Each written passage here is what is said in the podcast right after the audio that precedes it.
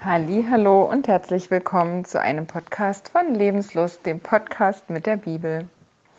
Mein Name ist Christine Müller und ich freue mich, dass du heute wieder dabei bist und bringe dir ein paar kleine Perlen des hebräischen Kalenders.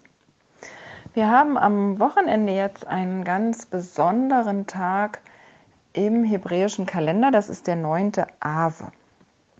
Der beginnt am Samstagabend wir hatten das ja schon öfter erklärt, dass die Tage am Abend beginnen und der beginnt also Samstagabend und endet dann am Sonntagabend. Das ist ein Fasten und ein Trauertag.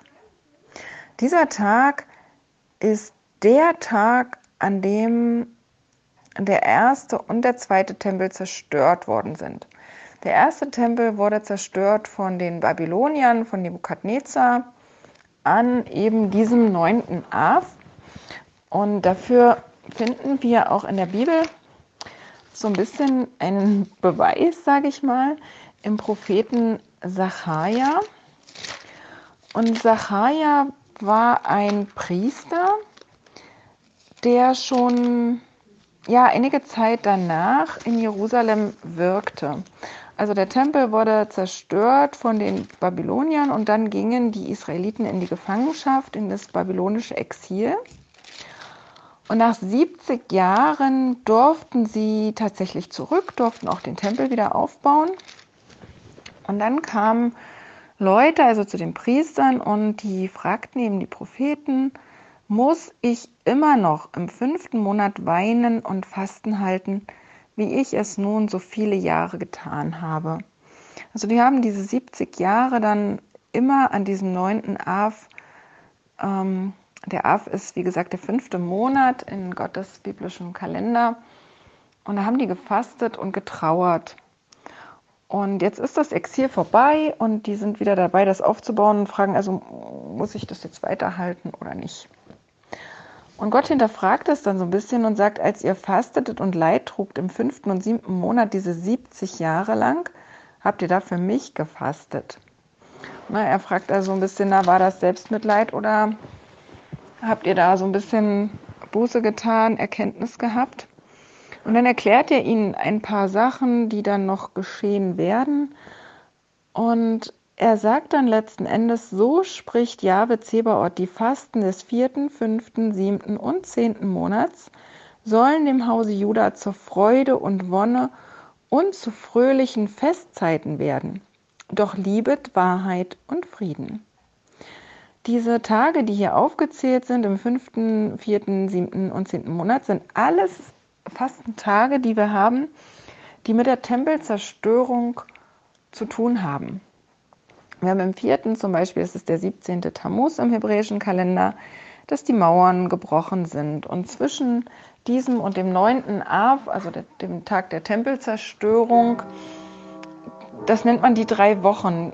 Das sind drei spezielle Wochen, wo man also auch so ein bisschen trauert und sich nicht die Haare schneidet zum Beispiel oder eben auf angenehme Sachen verzichtet, um auszudrücken, das ist eine besondere Zeit im Jahr.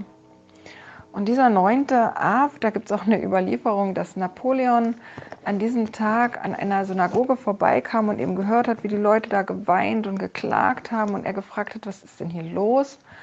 Und dann wurde ihm eben erklärt, dass es der Fastentag des neunten Av ist, wo man eben der Zerstörung äh, der Tempel gedenkt und die Leute deswegen so traurig sind. Und Napoleon war davon tief beeindruckt.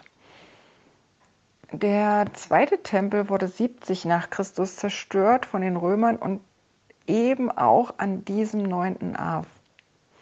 Und deswegen ist dieser Tag eben nach wie vor ein Trauertag. Und Gott sagt ja auch, die, die werden bleiben. Aber eines Tages werde ich daraus Tage der Freude, der Wonne und fröhliche Festzeiten für euch machen.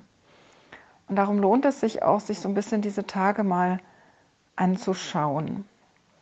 Der erste Tempel wurde zerstört, so sagt man im, äh, im Judentum oder sagt uns auch die Bibel, wenn wir die Propheten befragen, Hesekiel, Jeremia und so weiter, wegen ein paar Dingen, die nicht gut liefen im Volk. Also man sagt, Es war Götzendienst, Unzucht und Mord, was dazu geführt hat, dass der Tempel zerstört wurde, das Volk ins Exil musste. Und dann nach 70 Jahren durften sie aber zurück. Gott gab ihnen eine zweite Chance. Offensichtlich hatten sie es in den 70 Jahren geschafft, äh, eine Umkehr vielleicht zu bewirken. Und nun fragt man sich natürlich, wenn der zweite Tempel 70 nach Christus zerstört worden ist und ähm, ja, bis jetzt gibt es keinen neuen Tempel, Exil besteht immer noch. Warum? Warum jetzt diese lange Zeit, diese über 1000 Jahre. Warum? Und man hat eine Erklärung gefunden im Judentum, nachdem man lange darum gerungen hat. Und man sagt, dass die Sünde, die dazu führt, dass der zweite Tempel zerstört worden ist, viel schlimmer sein muss als diese drei Sünden, Götzendienst, Unzucht und Mord, die zur Zerstörung des ersten Tempels geführt haben, zusammen. Also diese, diese Sünde muss sehr schlimm sein. Und man sagt, diese Sünde, die dazu geführt hat, dass der zweite Tempel zerstört wurde, ist grundloser Hass. Also dass wir Menschen untereinander Neid und diesen, diesen grundlosen Hass haben, eine Abneigung oder Missgunst und, und all diese Sachen. Und das Problem dabei ist aber, dass diese Sünden, die zur Zerstörung des ersten Tempels geführt haben, das sind sichtbare Sünden. Ja, Götzendienst kann man meistens sehen, Mord sieht man. Aber dieser grundlose Hass, das ist eine Sünde, die ganz tief im Herzen ist und die kann man niemandem ansehen. Ja, manche Leute können ja auch so ganz freundlich tun ne? und eigentlich innen drin ähm, brodelt dieser Hass. Und Jeshua, der hat schon in der Bergpredigt uns gesagt, dass er diesen, diesen Fokus total auf das Innere des Menschen legt. Dass er sagt, also Mord beginnt nicht erst, wenn du jemanden erschlägst, sondern Mord beginnt, wenn du jemanden beschimpfst oder eben in deinem Herzen schon diese Abneigung hast. Und wir sind alle, denke ich, nicht ganz frei davon. Und darum ist es gut, wenn man sich diesen Tag auch mal so ein bisschen als Bußtag nimmt, um sein Herz zu überprüfen. Denn es gibt eine Sache, die ich total spannend finde. Und zwar gibt es im Judentum ja auch ganz viele verschiedene Richtungen. Und es gibt tatsächlich einige Richtungen, die eben diesen dritten Tempel bauen wollen und auf eine Gelegenheit warten und vorbereitet sein wollen. Aber es gibt auch einige Richtungen im Judentum, zum Beispiel die Breslauer Juden, das finde ich ganz spannend, die eben sagen, äh, dieser dritte Tempel, den, den bringt Gott, wenn der Messias wiederkommt und der ist im Himmel schon vorhanden und das ist mehr ein geistlicher Tempel. Weil das ist genau das, was uns das Neue Testament sagt, was uns Jeshua sagt, was uns Paulus sagt und was wir durch das Neue Testament also wissen. Zum Beispiel sagt uns der Apostel Paulus im Korintherbrief, dass wir, wisst ihr nicht, dass ihr Gottes Tempel seid und Gottes Geist in euch wohnt. Und das ist eine ganz spannende Sache, denn der Tempel war ja dazu da, um die Shechina, um die Herrlichkeit Gottes in diesem Allerheiligsten eben aufzunehmen oder die, die war eben dort, diese Präsenz Gottes. Und die ging dann, der Prophet Ezekiel beschreibt das, die ging weg, ja, die entfernte sich in Richtung Osten. Und wir tragen Gottes Geist in uns. Wenn wir zu Jesus gehören, dann haben wir diesen Geist in uns und wir sind dann wie dieses Heiligtum, wie Gottes Tempel, ja, wo die Menschen standen. Wow, das war ein total beeindruckendes, ganz tolles Gebäude mit viel Gold und das war einfach kostbar. Und so sind wir. Wir tragen diesen Geist Gottes in uns und wir bilden diesen geistlichen Tempel. Und da gibt es ganz viele Stellen im Korintherbrief und auch der äh, Apostel Petrus sagt es dann nochmal.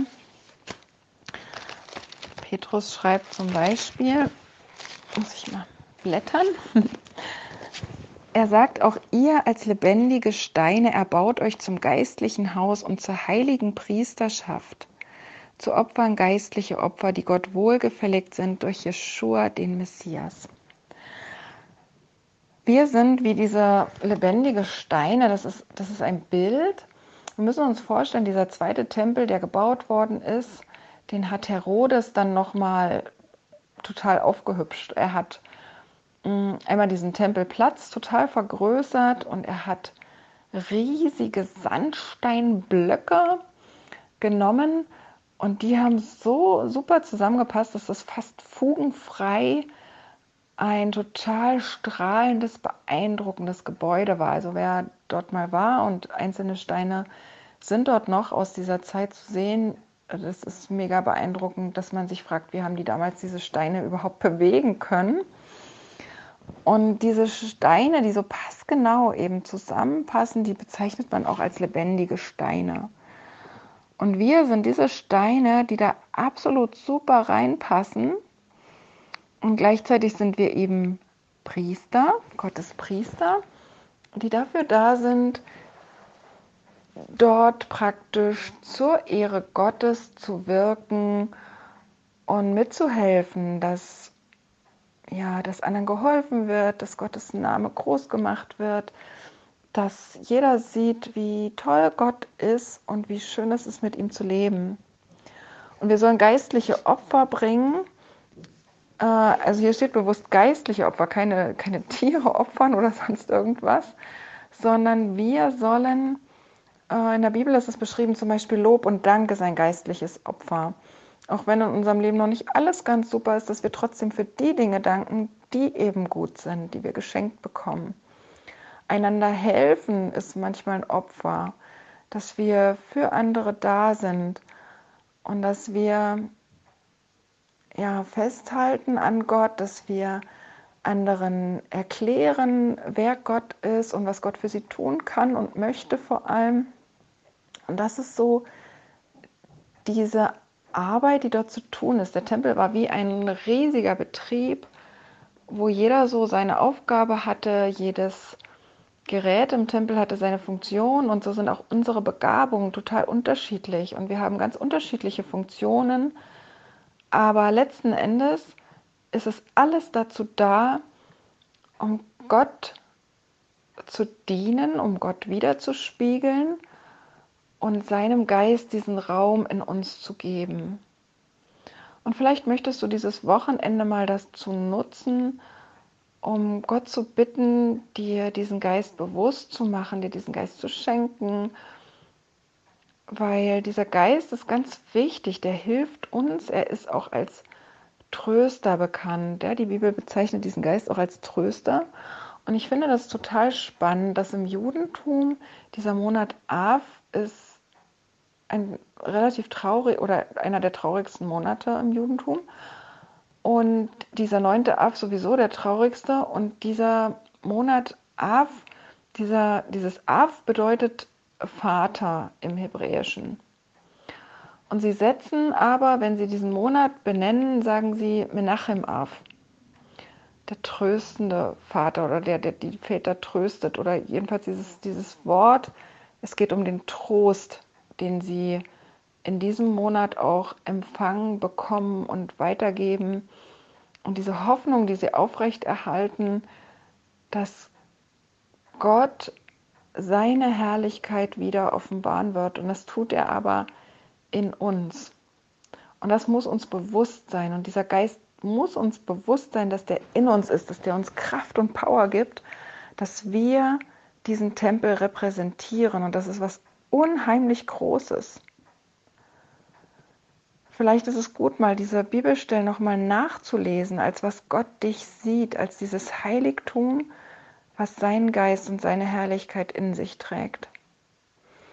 Wo Menschen Rat und Hilfe und alles Mögliche bekommen. Und das wünsche ich dir, dass du erkennst, dass du etwas ganz Wunderbares bist, dass du Bestandteil dieses Tempels bist und Gottes Geist in dir lebt, der dir ganz viel Trost, ganz viel Liebe, ganz viel Freude, ganz viel Kraft geben möchte. Und diese Kraft, die darfst du immer anzapfen, du darfst mit Gott darüber reden. Und das wünsche ich dir. Sei gesegnet.